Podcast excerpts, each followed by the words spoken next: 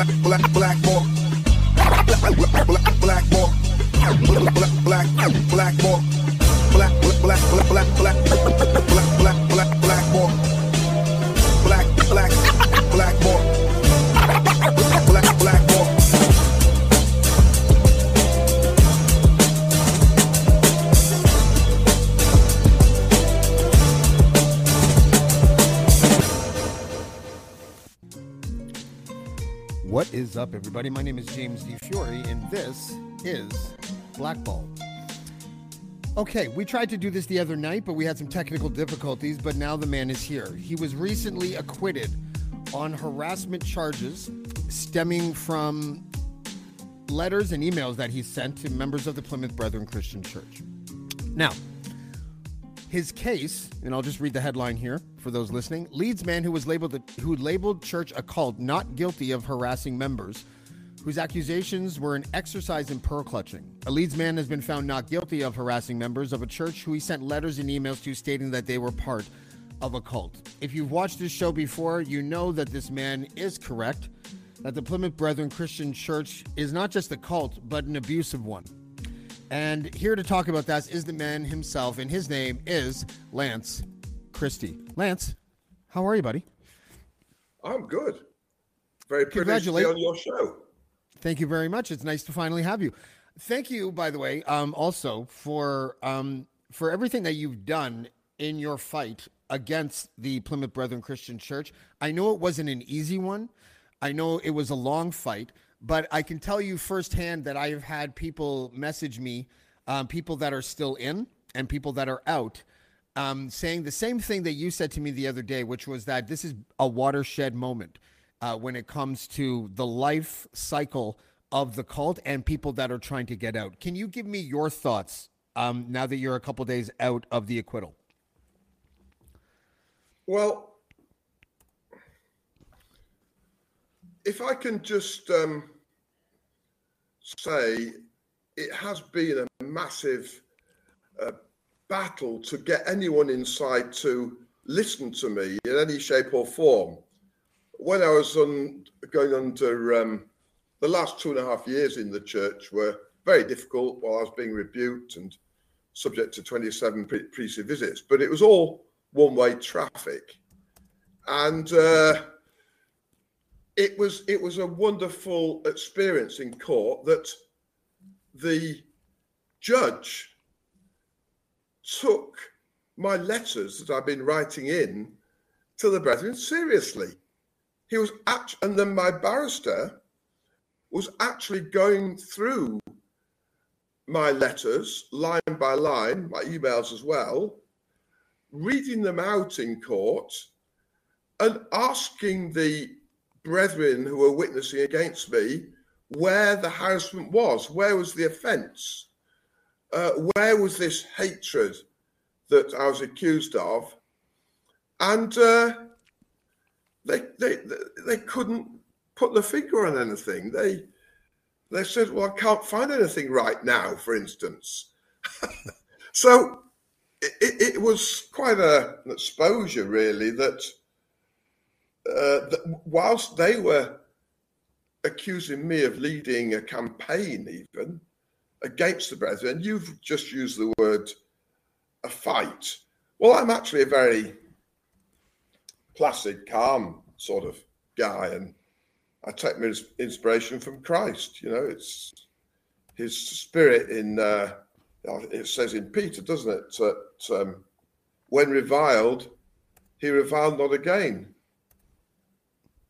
when suffering, threatened not, uh, but handed himself over into the hands of him who judges righteously. And I felt, as it was established that I hadn't been threatening the brethren uh, in court, that uh, we felt that the Spirit of Christ, you might say, uh, which uh, just hands over, look, I don't, I'm just a sinner saved by grace, but I take my inspiration for Christ, and I was actually handing myself over to the judiciary, the British judiciary system, and uh, there was um, uh, uh, the judge happened to be a Jew. His name was Capstick, and uh, he was very fair, very balanced, and he couldn't quite understand why the brethren in the dock couldn't answer straight questions with straight answers. For instance, he asked Neil Christie uh, about Bruce Hales, and he literally uh, wriggled and squirmed because he didn't want to tell the judge that Bruce was the leader.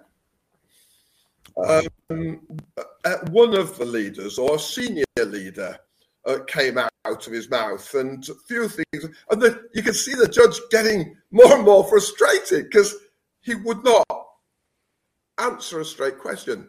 But hey, he's too young to be in such a position as Neil. He was coordinating all the witnesses, apparently, uh, for the brethren, and uh, he just hasn't got the experience for standing to stand in court successfully.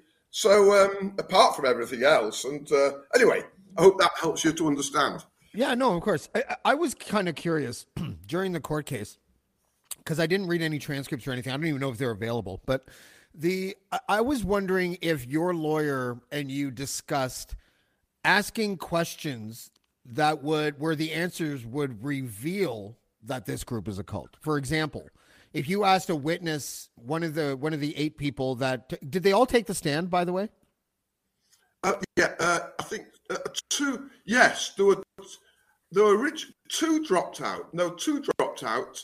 John West of Daster and Duncan Hulbert of um, of Knaresborough. Um, okay. They were fairly close to, to, where I am, which I took as a a sign that perhaps they they their consciences were smited to them or or whatever. You know, I don't know, but I do know those guys. I've, I've been friends with them all my life, and it yeah. may be that they did just something just struck them as to whether it was right to be witnessing against an ex-brother like the others were doing. I don't know, but um, okay, I, I, I can't. It was quite interesting. The whole case kind of turned on motive. You know what is, and that is really what Christians do. They check their motives. Good people, yeah. especially if you're hurting somebody, like uh, you've got to check yourself. If you're saying something that is needful but hurts people, you've got to check yourself a hundred times as to whether you're doing it out of any spite or vindictiveness, malice, yep. or whether you've got the ultimate good of the person at your, your heart. And that's so. I'm an inside-out man. I, I look. I, I don't claim anything, but uh, whereas you, not being a Christian, would say the center of your heart probably is yourself, which, and I support that because we want you to develop as a person, as we want everyone to develop as a person. So the more James Di Fiore is James Di Fiore, the more the happier we are. So the more that Lance is Lance, the happier we are. But you see, I attribute all that to Christ. So mm-hmm. if Christ is in my heart, I radiate out, radiate out uh, the goodness that Christ in measure, of course, a very, very small measure, the goodness that Christ radiated out when he was on earth. And it's up to uh, those that meet you to decide whether they're inspired by that or whether they're frightened by it or take it or leave it or whatever you want. But uh, as, as shining a light into dark places, that's what Christ does. And that's what he exhorts, Paul the Apostle exhorted us to do in Ephesians 5 and 6 that you, if there's something a bit murky or dark, you shine a light and that exposes motives, you see. And then if the motive is your, you hold yourself accountable and say, Yeah, I'm Lance. As Charlie Ward, who's got 27 million followers, wrote a book, I'm just Charlie. Well, he's Charlie, uh, a great guy. And so you're just James. Richard's yeah. Richard. And Richard you know, he's whereas he's been clamped down and crushed through restraint orders and all sorts of other nonsense, terrible stuff for, for years, he's now blossoming into the real Richard, and we all love it, you know. Yeah, I love Richard. Richard is one of my favorite people. I I, I, I talk to him yeah. all the time, and uh, yeah, he's he's he's wonderful. Um, I just wanted to. I, I just want to say, I challenge religion if it's there to restrict people and crush personality. I challenge it. I do not think Christ. Christ was a healer. He went around healing people, setting them up so that they could be healers and go out and take the glad tidings. So Yeah. these people that use religion to control and people and control their minds and crush their personalities are not in the spirit of Christ. Yeah, I always have a um um a real hard time when people weaponize faith. I I, I just you know they, they use their faith against them and they use it to profit. Well, before we get to that, though I want to just get back to your case for a second and ask you, and this this might be a difficult question to answer because uh, for obvious reasons, but you had family members that were part of their witness list. And I was wondering how that made you feel when you saw them and heard them on the stand. Well,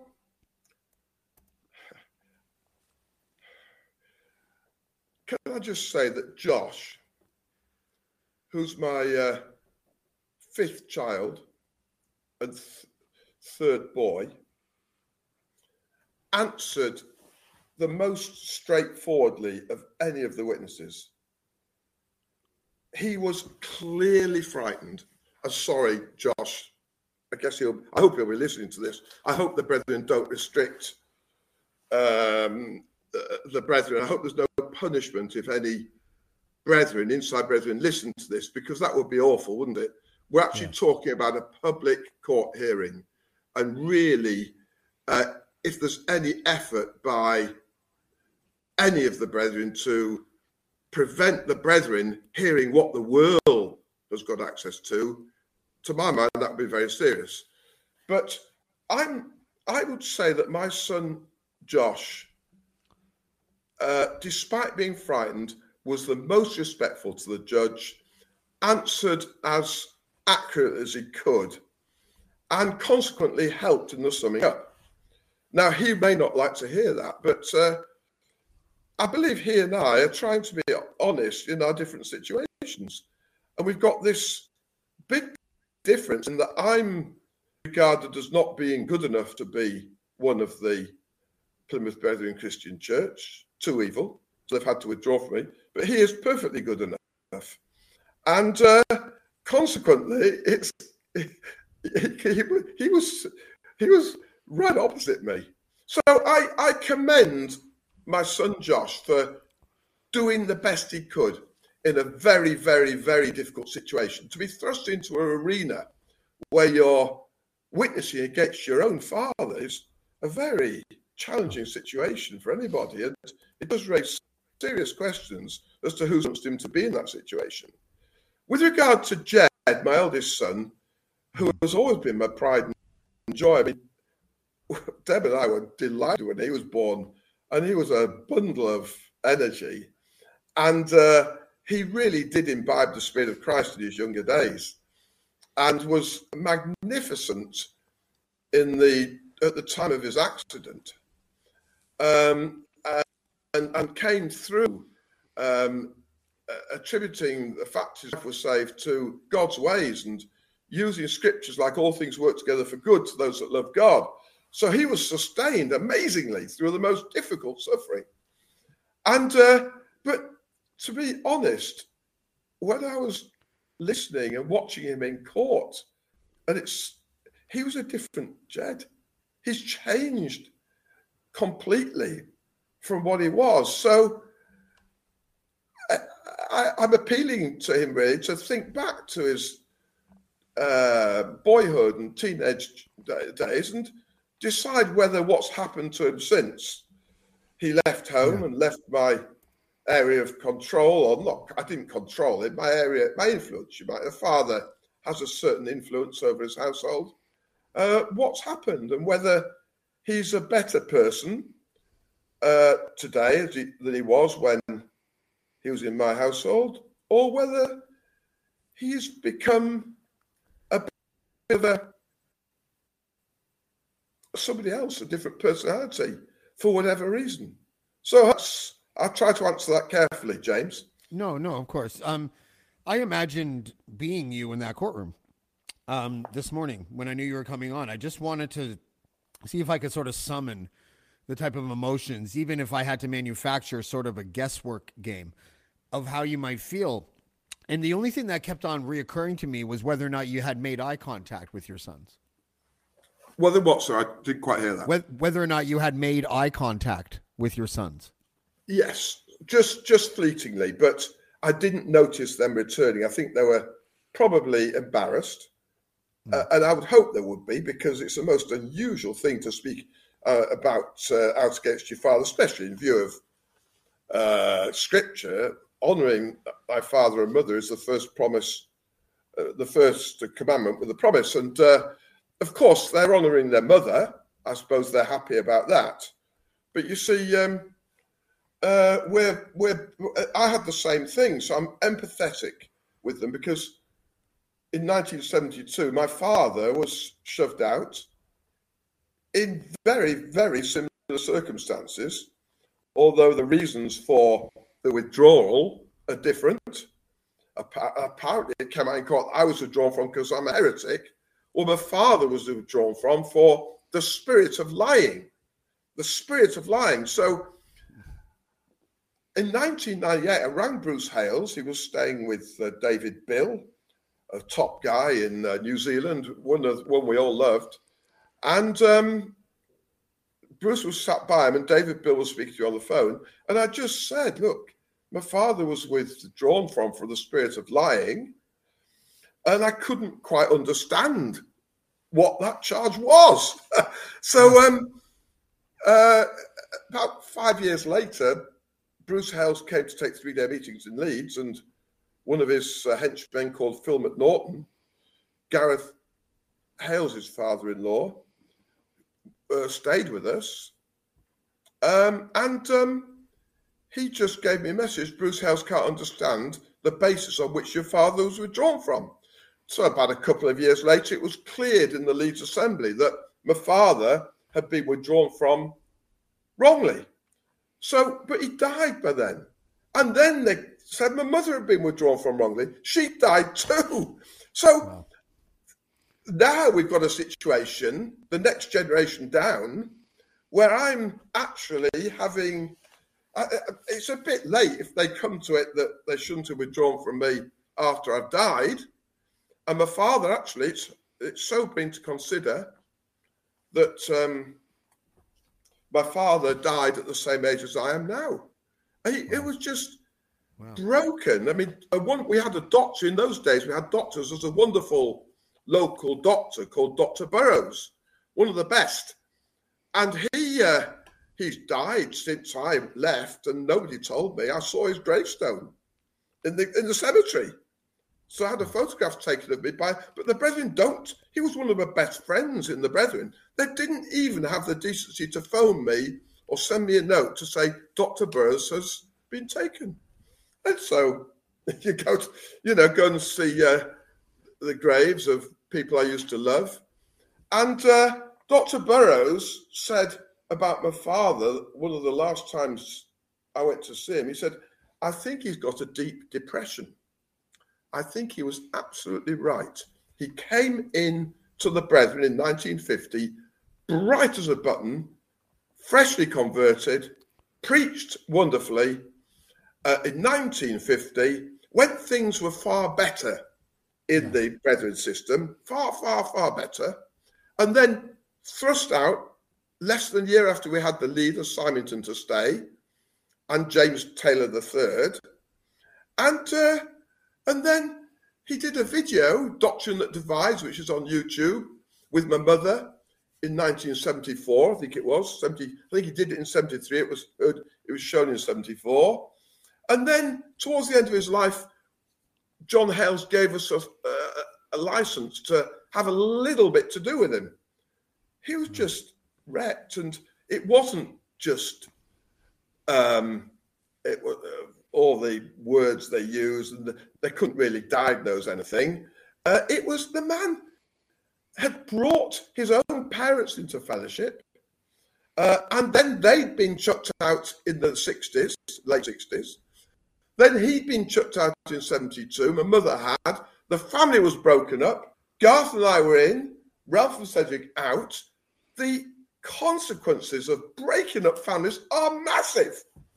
Yeah. They're shockingly massive. They're emotionally destroying. And so my father tried to come back six months after he was uh, withdrawn from, obviously to save the family unit. Bless him. He humbled him enough to ask Oliver Smaldon, the local lead, whether he could come back. Yeah. Smaldon asked Symington, and whenever I asked Smaldon about it, he said Simon just spat on the ground and said he hasn't broken his link with Leslie Turner of Doncaster, and one of the witnesses was from Doncaster. Therefore, he can't come back.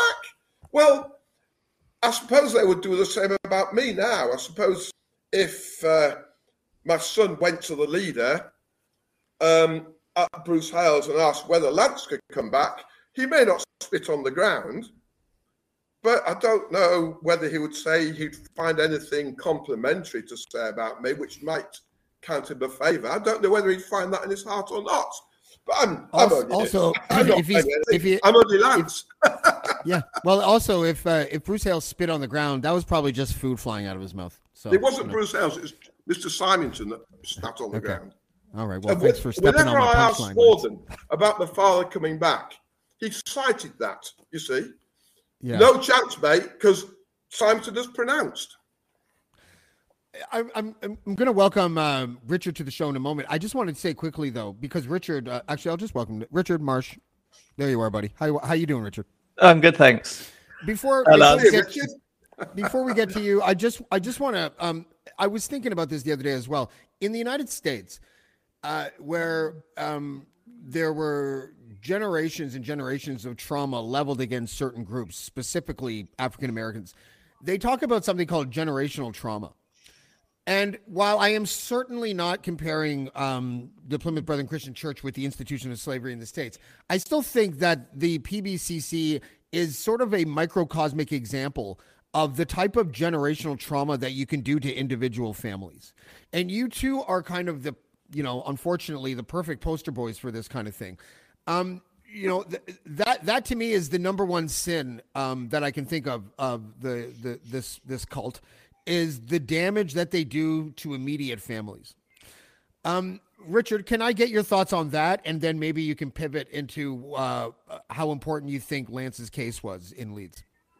Sure. No, it absolutely, absolutely. There is a generational trauma, and and we had someone on our Get a Life podcast, um, Jen Hope, um, who had never been in the Brethren, but her father had, and she was traumatized by her father's experience, and and so it, you know, affected her childhood because she had no grandparents as a result of her father having been kicked out of the Brethren.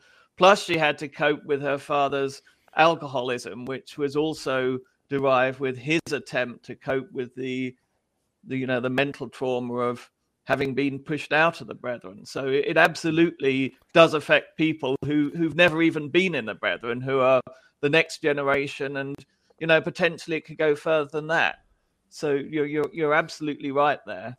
Um, I mean, a closer approximation. I mean, you can't really compare the Brethren system quite to slavery, but it's very very close to the kind of apartheid system in South Africa and the mm.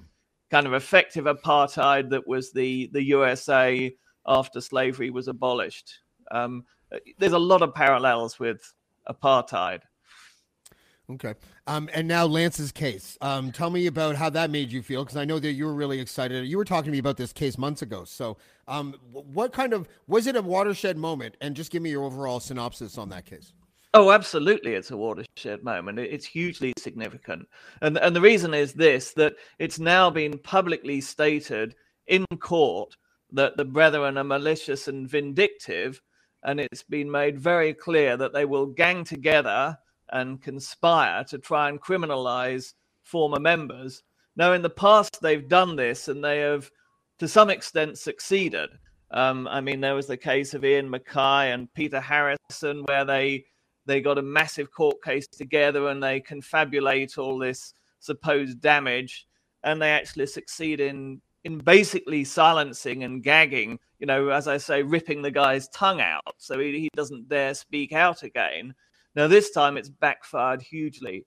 Uh, and the the effect of it is that the next time, if the brethren are stupid enough, and they are, of course, stupid, they're stupid enough to try this again, this case becomes a precedent that can be cited anywhere in the globe as irrefutable evidence of the malicious and vindictive nature of the brethren and of the way that they conspire and gang together to to try and criminalize and shut up opposition.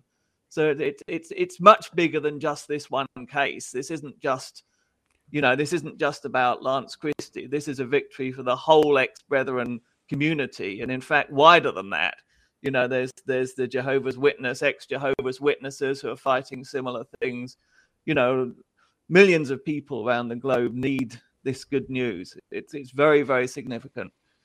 And I don't think they've succeeded in shutting Lance up. It would take no. a nuclear weapon to do that, as far as and thank God, because Lance, you're delightful. Um, you know, I, I got to tell you, I, I enjoy talking to you because listen, I there I enjoy talking to all the ex members for various reasons. Um, but the entertainment value of talking to Lance cannot be un- un- overstated. Um, you, you, you, yeah, there it is, right? The laugh and everything. Well, I don't think the uh, brethren think that because someone told me that meetings that I took, which I thought were in the gain of the Spirit of God, have been withdrawn or repudiated. So they've never told me, but uh, I, if they were honest, they would come to me and say, Lance, you've said this wrong, doesn't agree with the doctrine. But to do it out of because they hate me as a person, uh, potentially, or don't like the words I speak, uh, it doesn't seem fair. And uh, especially when the meetings were generally good fun and people were joining in spontaneously. And I think there's a, I think the brethren have become far too um, controlled and somewhat um, uh, regurgitated or whatever. You know, they they they now there's a lack of spontaneity. I think people are picked to uh, give words or take readings or whatever you do, which kind of uh, takes away, to my mind, I'd submit humbly, that, that liberty of the Spirit of God, which should mark a church that's free because they've only got the best in mind for all. And the leader doesn't think for himself ever. He just wants the best for his flock. And that's how uh, uh, the body of Christ, the, the assembly, as you might call it, should function. So there's never any um, arrogation of power or.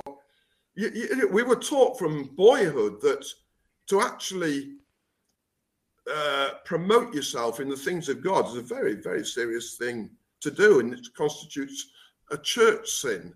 I mean, moral sins, if you fail sexually, that, that can be met easily because you confess your sins. He's faithful and righteous to forgive us our sins. But when it's pride and church sins, it's far more insidious and very difficult to uh, dig down and get out because the damage is generally widespread. So, as as as as reflecting uh, what uh, Paul teaches uh, of the assembly, uh, we would be humble and not extend ourselves in the things of God. But if, people want to hear from you, you do your best. If people ask you to preach, you you you preach as fervently and point people to Christ as much as you can. And I'm not bothered whether you're an atheist or Jew, as long as you're honest. You know, in that sense, I'd rather have an honest atheist than a fake Christian. I don't know what you'd say to that, uh, Richard.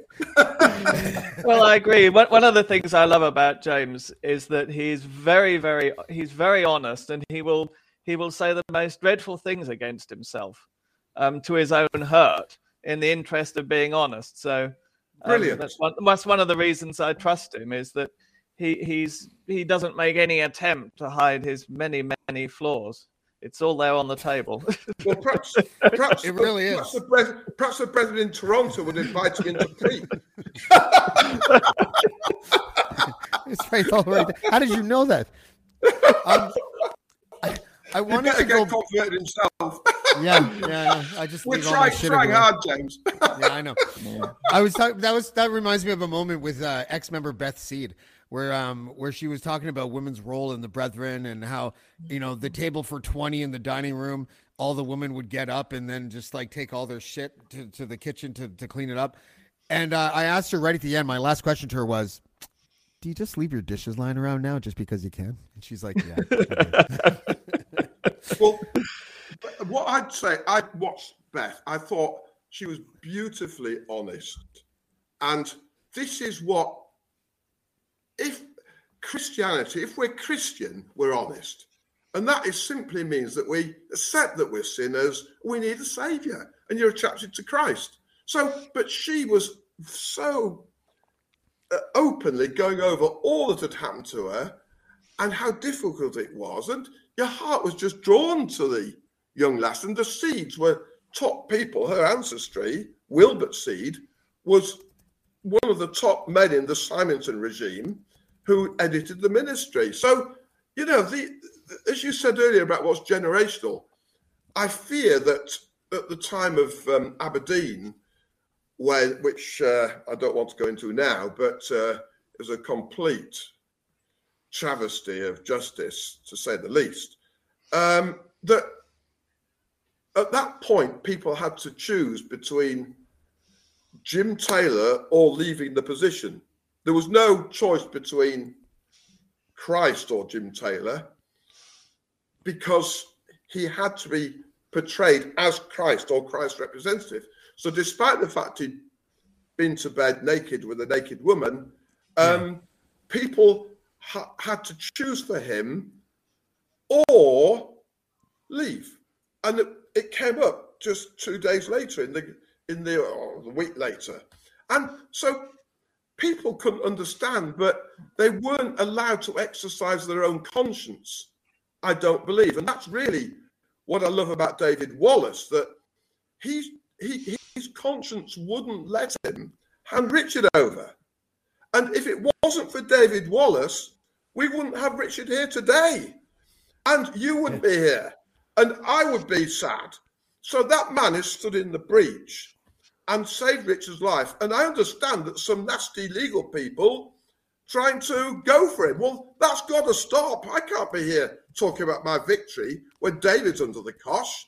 And I'm sure you'd understand that, Richard. That man's my hero because he's he may not look like a Plymouth brother, and he's got long hair, and he wouldn't exactly be invited in to preach. He might have to have a haircut uh, uh, no. too before he went to. He looks. he looks like his. He, he looks like his side hustle is uh, modeling for romance novel covers. But yeah.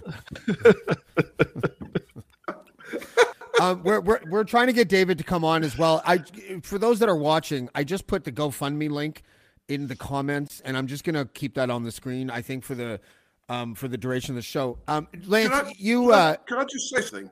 There are yeah, three well, people who I think. How could I possibly stop you, Lance? But go ahead. Sorry, sorry. no, please I'm go. Just, go ahead. Go ahead. I would suggest that if if any brethren are listening to this, and they want any sort of justice or start any sort of move towards justice, there are three people that I think should protect David Wallace because he's stated the truth. Okay. And shall I tell you what? I'd humbly suggest that those three people should be Brad Mitchell, Rod Diplock, and Mick Strange, because they were the Plymouth Brethren representatives who took responsibility for what was happening in Canada, for what was happening to David Wallace. Now, if they've got an ounce of moral fairness in them, they will see that they are responsible to protect David Wallace because David Wallace, the truth stands inviolate. The truth, whether the truth hurts or makes you happy, is completely irrelevant. The truth stands and the truth presides. Christ set out the truth, the way, the truth, and the life. And so truth matters and truth should color everything we do. So when brethren tell me to fall down in repentance and accept I'm wrong, well, that's secondary to what I'm falling down and submitting to. The truth is dominant always. Yeah? Does that make Mm-hmm. sense? It totally makes sense. And, and listen, I know that um, it's funny how um, the media has pimped David Wallace's stories to the tune of dozens of articles. And we're talking from the CBC, Global, um, smaller outs- outlets like Press Prod- Progress. But specifically, I want to point out Canadaland because this is what I find um, egregious. And and listen, Jesse Brown and I sort of get along now. Um, you know, I I I I, I don't hate anybody. Uh, we've had a, we've had a past, and I think we're over it. But when I found out that the the Ratfucker Pod series, first of all, would not exist, obviously, if it wasn't for David Wallace and the information that he gave. It's named after him, right?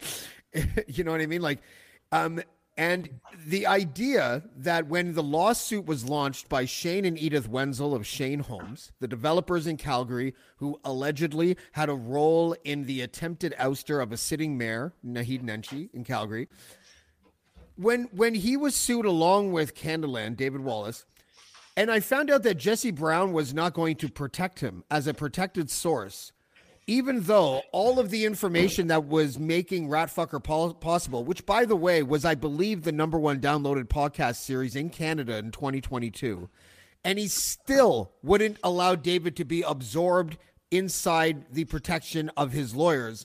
I knew I was dealing with somebody that um, really is a not grateful um, when someone gives you the content that makes you money, right? That and that makes you more popular.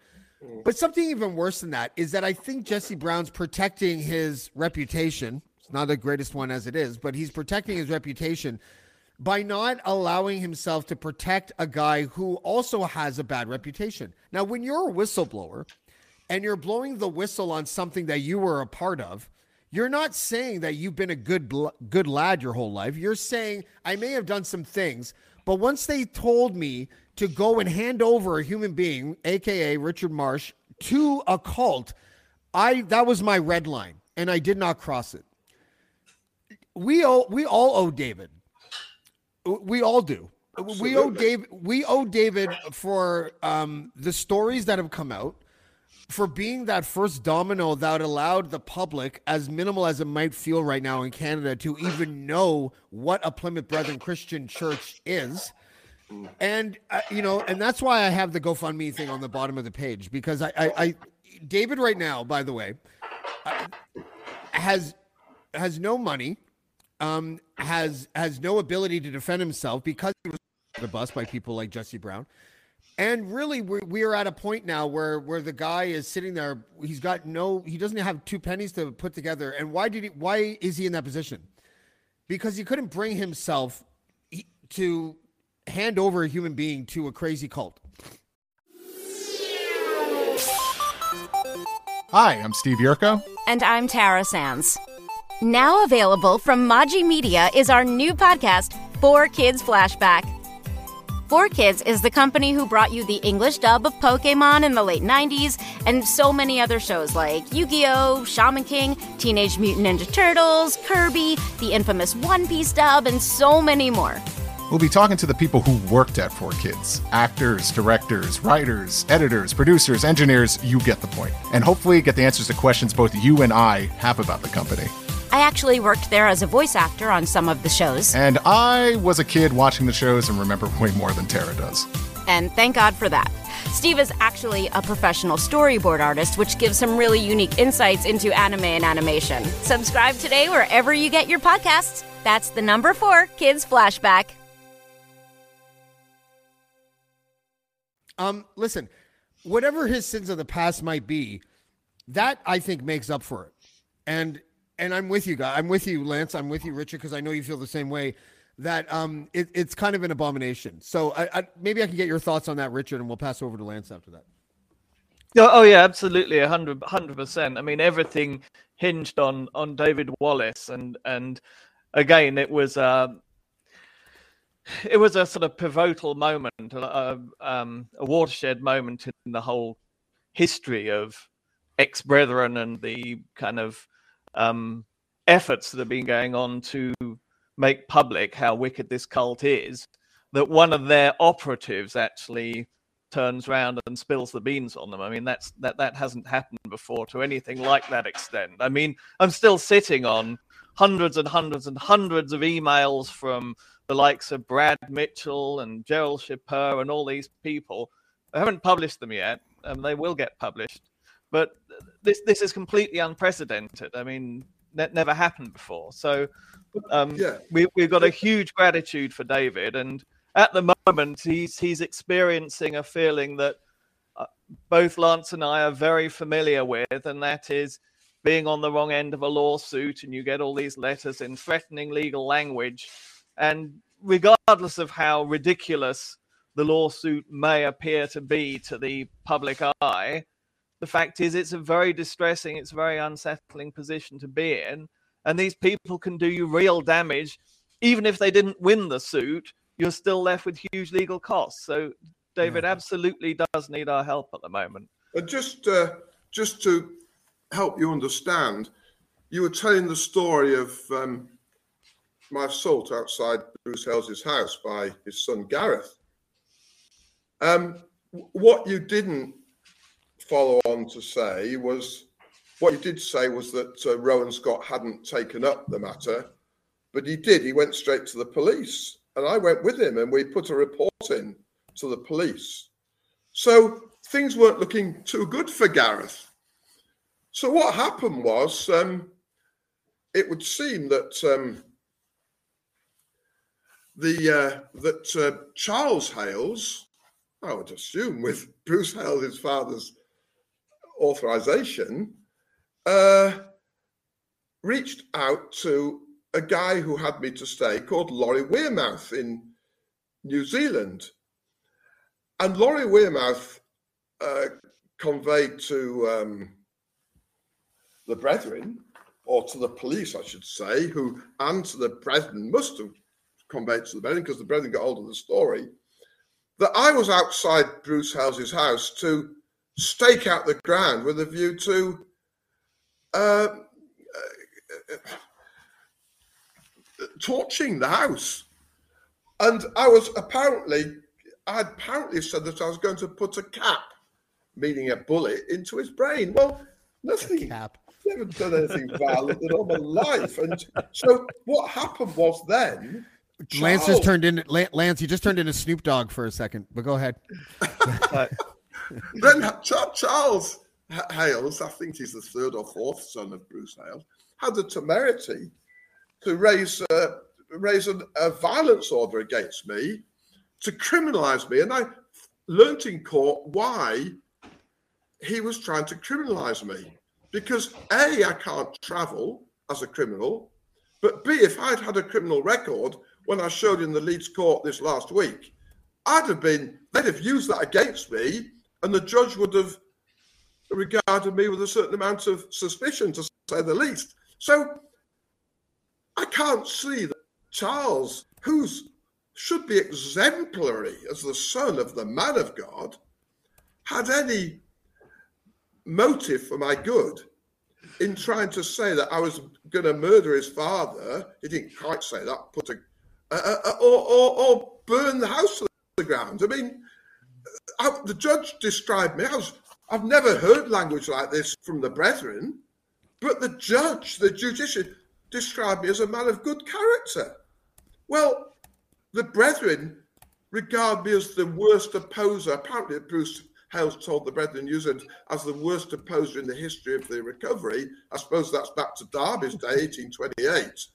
Whereas the judge in 2023 is saying that I'm a man of good character. So I think the president just need to keep to facts and really say why I'm a heretic. If I'm if they've withdrawn from me for being a heretic, they need to give me chapter and verse as to from the Bible, perhaps. And yeah, well, you've done something which means that uh, you're against Christ or something. Well, bring it on, lads. Come on. Uh, truth, truth fears no investigation. Of course not. It's, I hold myself accountable. I've done that all my life to the brethren. I used to say to my wife, people would come along and hurt us with an arbitrary command in the brethren. But we would turn to each other and say, well, that's a bit tough. Did you say Um, bollocks? Did you say whenever- bollocks?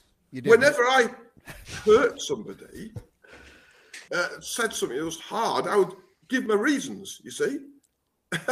so they would uh, sort of help them understand why I was saying something that might hurt them. Uh, but other people can hurt you and just walk away as though it's a command, you know. And uh, Garth would say, for instance, there's no hierarchy in the brethren.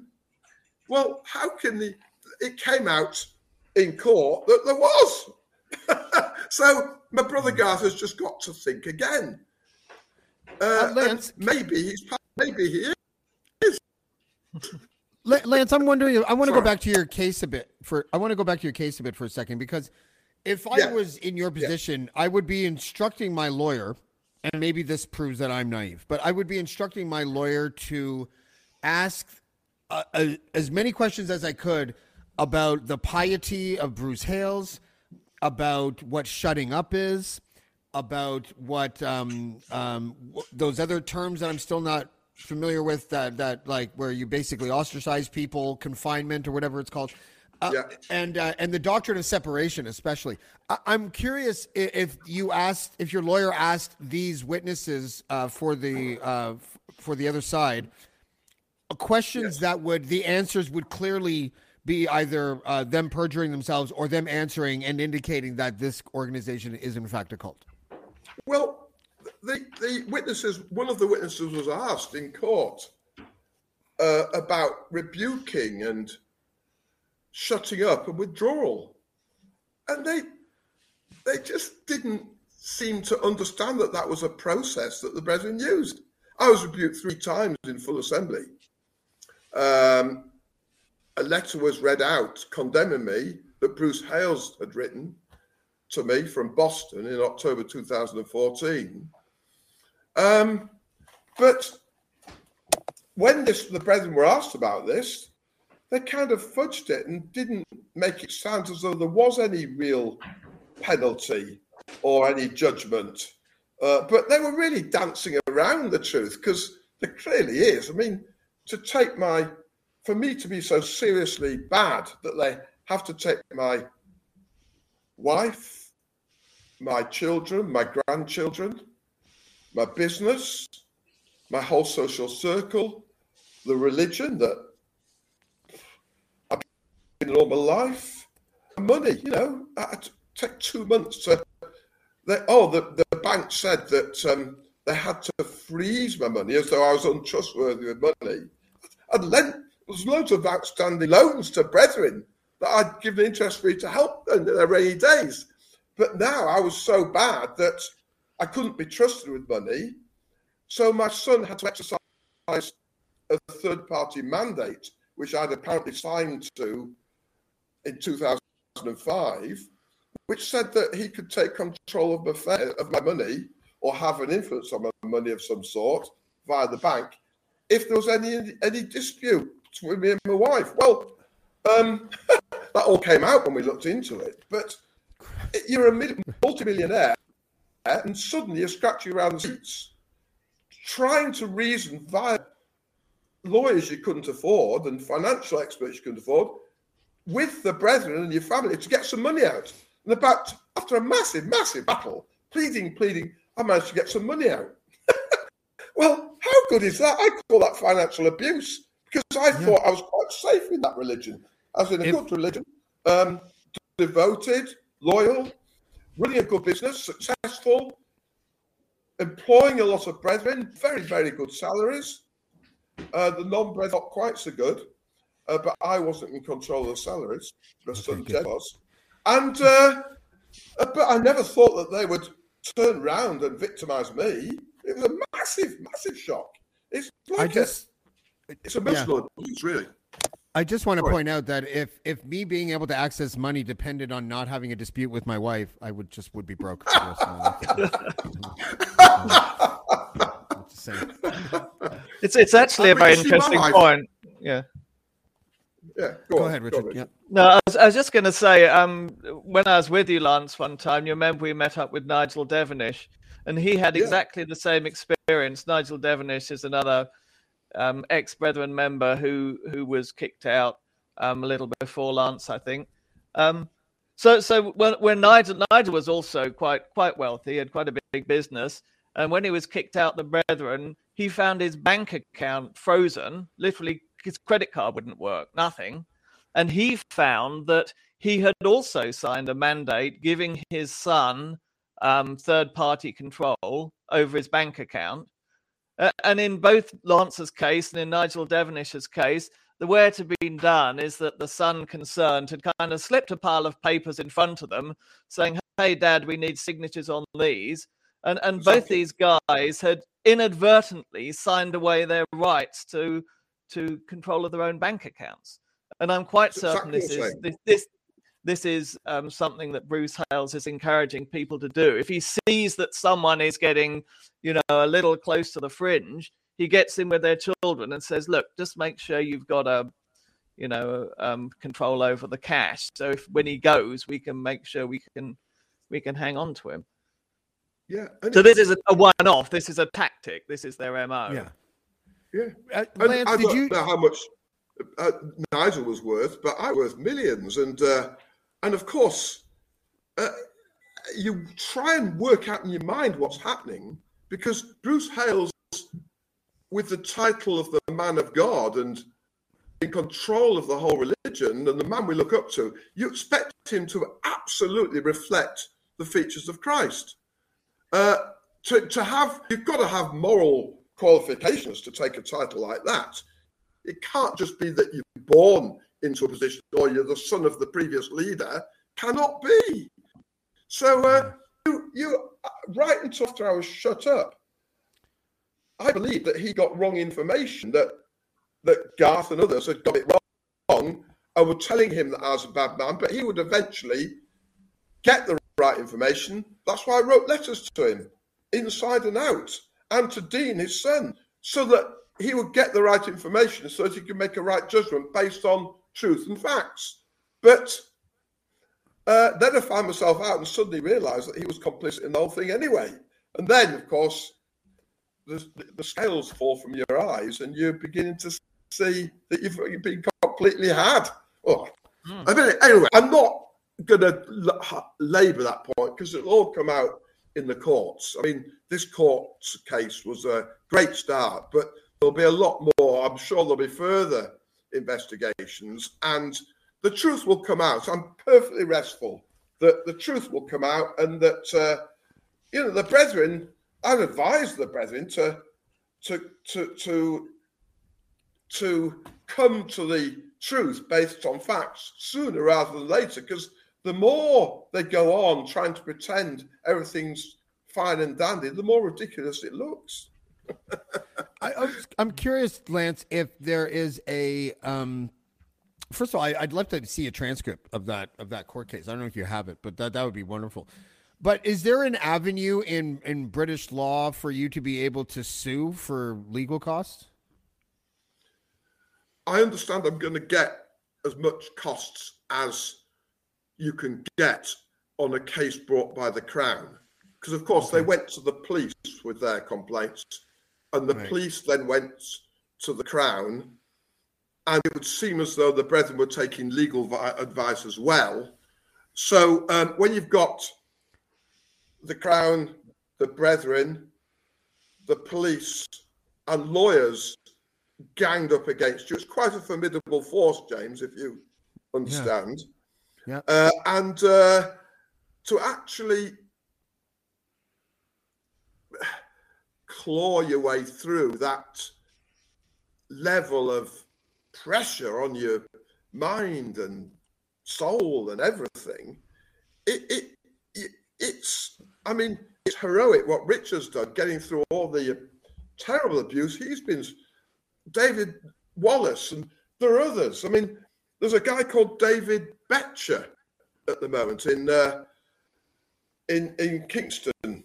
He's I think he's probably moving from Mandeville to Kingston, Jamaica, but he can't afford uh, even uh, the, the the the fare. He's homeless. He moved from South Africa in 1999, well loved by the brethren, lovely guy. You couldn't meet a nicer guy. I've opened a GoFundMe account for him because the guy's destitute. And he moved like I was loyal to the brethren and devoted. He was the same. So he moved with the brethren from South Africa in 99 to, he didn't want to go to the Caribbean, but he landed up in Kingston. And he married one of the Diali girls, lovely girl. And um, uh, they were separated. He was shoved out of fellowship. And of course, the brethren don't look after people that they shove out. And so he's literally been clawing around for crumbs. And he, he wasn't even for years given proper citizenship in. I'm not even sure he's got it yet. Certainly some of the Dialis haven't. So the brethren have got a massive duty if they're relocating people from one continent to another to look after them. So I put a GoFundMe out because his mother, who's in the brethren in Australia, would like him to go over and care for him. So yeah. I think that the brethren should be funding him up to the hilt. But because they're not, despite appeals, I've put a GoFundMe out. So he's a hero, is David Betts, because he's actually said to the brethren priests, Lance isn't as bad as you're making out. They're saying, if you have anything to do with Lance Christie, we're not going to give you any money at all. Well, that's a threat if anything is. So, um, so can, can did your I'm lawyer wider from the brethren see if we can yeah. get money in to help the guy to live to start? Did so, your lawyer Lance um ever indicate to you why he thought these charges would even find their way into a criminal courtroom? Why these charges found their way to? Why did the prosecuting? Why did the crown even press charges? Like, if you look at this exactly. case on paper, right? That will that's that will all be investigated.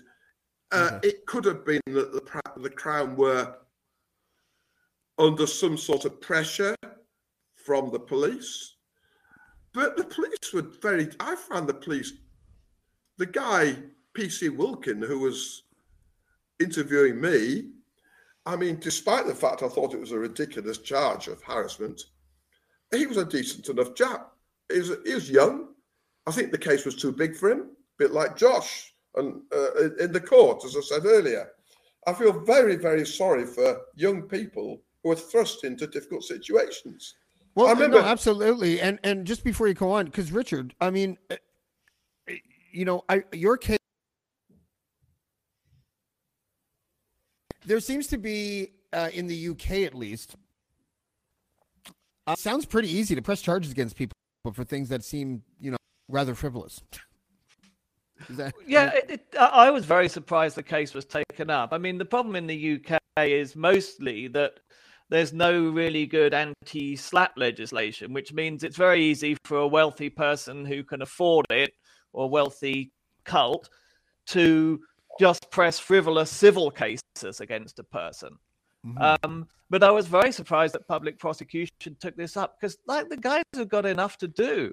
I mean, why waste public time and money on a ridiculous dispute? Very, very surprised. I mean, it really does make you think that there's some graft or threat or something.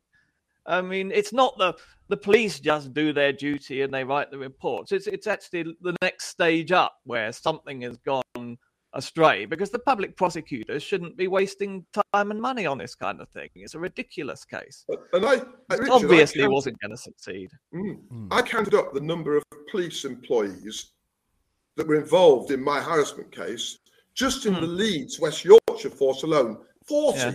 40 different people just on one guy, Lance Christie. That's a very biblical number. Of thousands of pounds of police money wasted you know. But I mean, if your house oh. gets burgled and you actually need a policeman, it might be an hour or so before they turn up if they do. So, I mean, they've got enough to do looking after criminals without worrying yeah. about Bruce yeah. Hale's paranoia. Yeah, and they have to be seen to be doing everything so right and proper. I wish the brethren would apply those principles to themselves because they should be right and proper. if they're judging somebody, I mean, good luck with that. Yeah, yeah. Fun, fundamentally, Christianity foundational principle of Christianity is forgiveness. So why why bring um, matters to court? Let me quote something that Jim Taylor Jr., said in ministry, if the brethren will look on their shelves, they can read it. I think the date was the 29th of April 1961. I'll just check that out. Uh, 27th of April 61. Jim Taylor Jr., leader of the day. 1 Corinthians 6 would forbid a lawsuit against another brother, whether he was under discipline or not, because he is still a brother. If there is criminality or fraud, you have to be free to report it to the authorities. So, presumably, the brethren felt that I was a criminal, so had to report it to the authorities. But then Jim Taylor goes on you don't pursue the brother through the courts, but you leave the authorities to do that. So it will be interesting to find out when this is looked into whether it was the authorities pursuing me through the courts. Were they the force behind the effort to criminalise me? If so, who? But I didn't see it in the police officer. I didn't think no. there was anything in his heart that was against me. In fact, after one of the interviews, uh, I said, uh, we said to each other, well, who do I go to? Because one of the police came to me and said to me, it was very stern, if you do it again, we'll have you for harassment. I said, I, I don't get it. I said, what do you want me to do? Commit suicide? because the pressure is immense. You feel terrible when the police come round to see you. So it Do you does know, you know make the question, who hmm. force behind it? Well, that's what I was Sorry. just going to say. No, no, please. Um, but that's what I was just going to say is that so there's two things that come to mind. One thing is if those eight members can sue you for or, or, or put prosecute you criminally for harassment, but Richard can be almost kidnapped. Nothing happened. That that that tells me something. And what it tells me, and I'm focusing on the UK right now because of your case, is that maybe uh, this is where we see, or we don't see because it's in the shadows, the political connections um, shine through. Like, I, I don't know um, how a group who clearly has established political connections then doesn't use them in a case like yours. And I'm speculating. I'm, I'm just sort of saying stuff out loud. I'm not. I'm not accusing anyone of anything. Um, well, the you know, first thing you, you can understand police getting a little bit, you know, as a boy, PC plod, and the policeman can get a little bit, get his notebook out and get you into trouble. So you kind of expect that a bit from police, and lawyers can be a bit fearsome too. But Christianity, religion, they're they're there to um, if you're in trouble, they're there to help you and give you a helping hand. That's so you would never suspect that the Plymouth Brethren Christian Church would ever have anything, anything other than the best for you in mind. But so you don't think, especially when you're in there, that there's ever any conspiracy because you judge others by your own motives. I would never have harmed, deliberately harmed anyone in the Brethren. So, of course, you don't think anyone else would harm you. Whereas narcissists, on the other hand, um, they can't bear somebody to be better than them, so they impute their own shit on them. Do you get me? So, and yeah. psychopaths the same. They cannot bear anyone to succeed, so they're very suppressive and destructive. And if you're in a relationship with a psychopath or a narcissist, go on. You've got one hell of a challenge on, you know. And I would advise Damn anyone right who's in a relationship with anyone like that to get out quick. You know? Yes, yes, I will heed your advice. I mean, they will heed your advice. Um, okay. Now, where do we go from here? Uh, we have to wrap soon, but I'm just curious. Um, if Lance, you can tell me what is next. Like, how does this fight continue? Richard, you alluded to it earlier, so maybe we can start with Richard and then go to Lance about w- how this fight can be kind of how this case can be sort of used as a stepping stone for the next fight like you know whatever you can tell me because i know that there's some stuff that goes on behind the scenes that we want to keep there but you know can you give us an idea of how this uh, will sort of help the fight in the future? Yeah well it's effectively it's kind of drawn their teeth a bit in the sense that this gives a precedent that proves their malice in a you know in a legal way an irrefutable precedent that these these people maliciously pursue former members and indeed will put immense pressure to drag up witnesses to testify against them in, in a very very dishonest way. And, and it, it, it really it, it limits their options. I mean there's a lot of stuff to come out. There, there's a, as you well know um, lots of stuff happening lots of stuff proposed and it's going to make it very difficult for the brethren to refute um, the matters that are going to come out because there's this legal precedent established in the court that you know this is what they are they're they're a, a nasty and malicious narcissistic cult that will you know go to any lengths to try and criminalize or prosecute anyone who criticizes them um, including going to the extent of weaponizing people's own family members against them to lie in court to try and drag them down. So, mm-hmm. um, yeah, it, it opens a lot of doors. Um, Lance, we'll give the last word to you, sir. well, I think oh. the last word should be uh, an appeal to all to turn to Christ and look up scriptures. I mean, there's a wonderful scripture that was brought to my attention yesterday, Micah 6, verse 8. He has told you, O oh man, what is good. And what does the Lord require of you? To do justice, to love mercy, and to walk humbly with your God. So that I used to love that scripture, and there are other scriptures in the Bible. It's just so beautiful that you just hang on to them, and you know the the light might be painful, the light of truth, but you see, Pilate. Pilate asked Jesus, and your kangaroo court document, Richard, came up in court. I mean, it's a masterpiece and well done. And I've written to, I wrote to all the brethren in Leeds, including Richard Marsh's kangaroo court document, which, you know, includes basic matters, uh, which I think I've got it here somewhere, but I'm, I wasn't, uh, I don't, in fact, you might publish it, Richard. But fundamentally, it's, um, it's, um, the defendant can present his case at a trial witnesses should be available.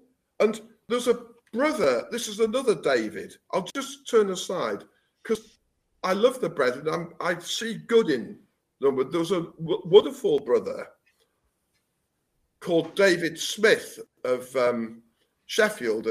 Bruce Hales had Sheffield closed down, so he's now in Chesterfield. But the time of Boston and thereafter, when I was being told that I didn't understand witness, he's, he made it very clear that every matter needs to be established in the mouth of two or three witnesses. This is just privately on the phone, which was going counter to what Garth and Roger Edwards and Chris Stutterheim and Priest were saying to me. So he kept me sane. So witnesses are very, very important. You don't bring matters to court. You don't say that someone's harassing you unless you can witness it. And when these guys were questioned, they couldn't find any anything offensive in what had said. So under the cosh, there, there was no witness. Um, and then the next point that Richard raised, respect of persons. You never have respect of persons in judgment. You've got to be fair and equitable. The next point, charges must be specific and defensible so you can establish what the charges are beyond doubt. Well, that was violated in my case. It was violated in my case when I was brought before the Assembly in January 2015 and rebuked. Uh, despite an elder in Leeds saying, called Dudley Clayton, saying, We must accept witness, brethren. Well, I was the accused and there was no witness. But when he says that, all the brethren think, Oh, it must be witness. But there was no facts, and they don't talk about the fact in the assembly. But the brethren all say amen and all that stuff. Advocacy. Hey, we're sticking up for David Wallace today. That's right. We're advocating for him. Absolutely right. We're advocating for David Betzer because these guys are in trouble. That's exactly what advocates do. And and uh, the right to self-defense and no predetermined outcome. I mean, if it if it comes out that there was a predetermined outcome by somebody to turn me into a criminal, that would be very serious, surely. So, just to finish off, Pilate asked Jesus, What is truth? Truth was put on trial and judged. Jesus set out the truth. But he was judged by people who were devoted to lies. Get that? Jesus was judged by people who were devoted to telling lies. So the truth had to be arrested falsely. Get that? Get that? They, they called they called false witnesses against him, didn't they? Exactly, exactly. Which is exactly. what they did with you and me. Yes. And so Pilate had the decency or the honesty, shall we say, but he was in a system. He had the honesty to go to the Jews and say, I find no fault whatsoever in this man. Is that the And part where he said, "I wash my hands of the blood of this innocent man"? 'Cause even I remember Exactly. that. Well, Yeah. that so if anyone is convicted by that reaction to the truth being persuaded, being presented by Jesus, they may realize that they'll be supported by Christ and divine persons if they make fearlessly make a stand for the truth now. And that is what is needed, regardless of the power of the system you're in. Stand for truth. That's what you've counted. And very simply, the message of the glad tidings is to repent and believe in the glad tidings. So if you repent and believe in God, He'll stand by you because you're entrusting yourself to you. And I believe that fully. I'll stand by that. I'm going to continue trusting my God because, and I'm not condemning people that don't hold Christianity and Christ in the same way as I do. That's not my job. Not my job. My job is to forgive and understand and be empathetic and uh, to people that don't haven't found Christ because I might have been born a Muslim, so I might have come up a different way, and I might have been judged now by Christians as going to hell if I'd been born a Muslim. So it's not right to despise people and wipe million, billion, millions of people off as as uh, heading for hell. I just don't get it. I think religion got out of its remit. Christ never intended people to be judgmental and go around judging others. Uh, he, he, he intended us to go around and preach Christ and attract people to Christ, not because we're frightening them and scaring that they're going to hell. No, just because we love Christ ourselves and we're radiating the glad tidings and God's towards all men. That's the glad tidings. Sorry, I've probably gone on too long. Hey, a nine-minute last word is totally normal. it's all good. I'm just kidding. No, I listen. I and and I've talked about um, um, belief and faith and stuff uh, over and over again over the last little while with people who believe, and my message is always the same. Um, I can I know that you're a good person. I, I, you believe No. in, you can believe in what you can believe in whatever you want, and and it's and Oh. I know you're and I know you're a sinner too, right? Uh, but but I know that you're a good I'll person. stop a minute. I'm going to say one thing. The Okay. rich ruler came up to Christ Yeah. and said, Good teacher. You know what Christ said to him? There is none good but God. And you were, he was searching his motives out. Because he loved money, he was searching his motives out by coming up and saying, Good teacher. There is one good. Not so don't you call me a good person, okay? All right. You're all right. Um, you seem okay. But my point, my point, my greater point though was is that um, I used to be more of a fierce critic, and I'm still a fierce critic of religion. However, um, only when people are doing are are, are sort of um, exalting their God in a way that I find offensive. I don't find anything that you're saying offensive. I don't think anyone. I believe everyone should believe whatever that makes them happy and whatever makes them productive citizens and, and good people.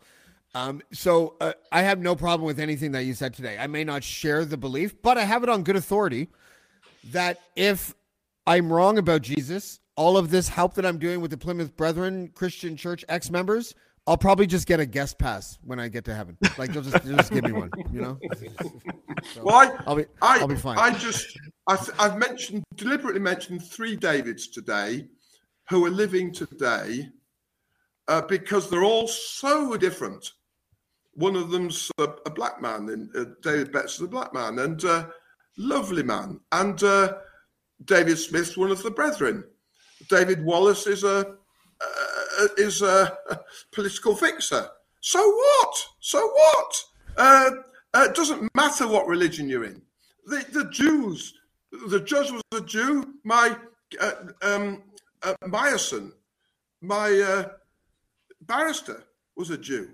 Uh, doesn't matter. They're good people. I call them good, and they're standing for justice. Lance, you're British. You're British. you could do you're that. still good. You You're- can you do that. You can do that whatever situation you're in. You can stand for what's right and risk your neck because you love people and you're prepared to sacrifice your own safety for the safety of others. And that's what Christ did. That's Christ-like. Sorry, I'm That's going on too much. No, please. Um, but we appreciate having you on. I would love to see if we could talk to you and your barrister one of these days, if that's ever a possibility, Well, because that would be it'd be interesting to get sort of the legal lens of this. Yes.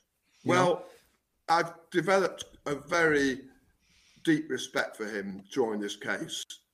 Yeah. And I, I think he has for me. And so I'm quite sure that we'll be doing lots of good things together. Um, so you're right to ask.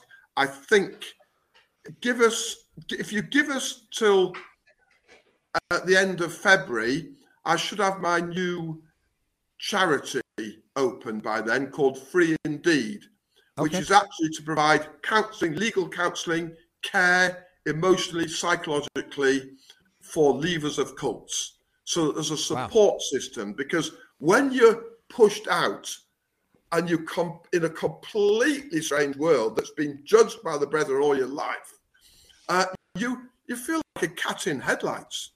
Uh, you just don't know which way to turn. It's shocking. It's emotionally destroying. And uh, so I, I've, I've identified all that I needed, I think, at that time.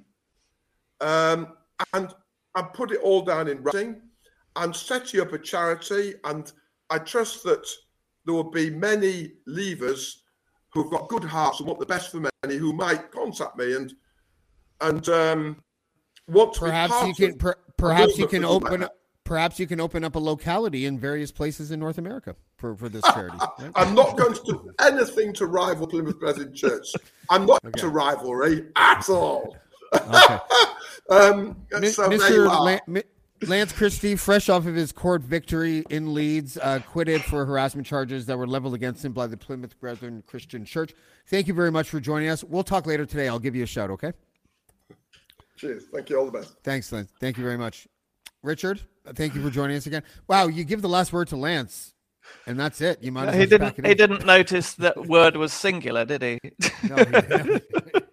Bye. I can't believe I got admonished for calling someone good. Oh, but you know what? He's a character, and and not only is he a character, but you can tell that he's such a good guy. Like he's a good person. And um, you know, one of the common threads among you guys uh, that come out of that uh, cult is that um, you all seem like very good people. So um, that was that was interesting having them on. Uh, thank you for joining us as well. I'm sorry that you had to sit there in silence while our minister uh, took the pulpit, but It's a familiar feeling. Yeah. Richard Marsh, thank you very much, buddy. I'll call you later today as well. You're welcome. Okay, bye bye. Guys, please um, don't forget. Uh, look down at the bottom of the screen. Uh, David Wallace's GoFundMe page, which is GoFundMe, GoFund.me slash A8615B9C. That's GoFund.me slash A8615B9C. As you heard from Lance Christie, who was just acquitted in his criminal case in the United Kingdom, as you heard from Richard Marsh, who was nearly allegedly kidnapped by the PBCC, um, and David Wallace uh, found his red line, wouldn't cross it, blew the whistle, and now he is hung out to dry. Uh, Jesse Brown, I just have my. I'm going to take the last couple moments of this podcast to address Jesse Brown. Jesse Brown, you you created. You're, you're a good content creator. I'll give you that. You're you're a decent journalist. I'll give you that. You're a decent interview as well. I have no problem with you professionally, for the most part. Um, personally, let's be honest. I've never met you. Uh, I've talked to you on the phone a bunch of times, and that's about it. I really believe that you should reconsider not absorbing absorbing David Wallace into your legal defense. You guys are being both sued by the same people for the same uh, the same amount of money for the same thing. Ratfucker, if I'm not mistaken, once again, uh, it was the most downloaded pod series of 2022. Ratfucker exists because of David Wallace. You were fighting the lawsuit claiming that the information contained in your podcast series is factual. That information came from one source mainly David Wallace. You need to act like a media outlet protecting its source.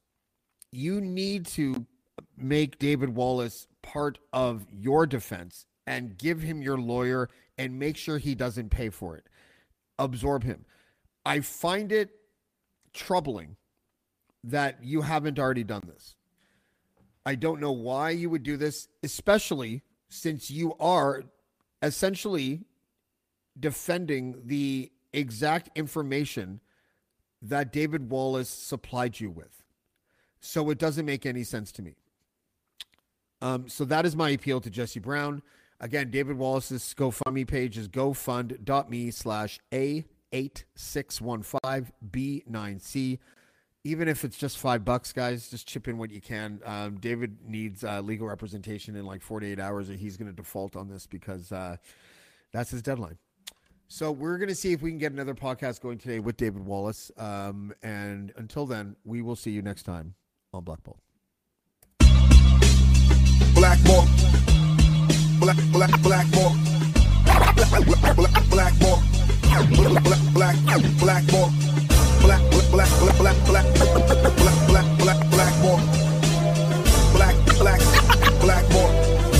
Black, black, black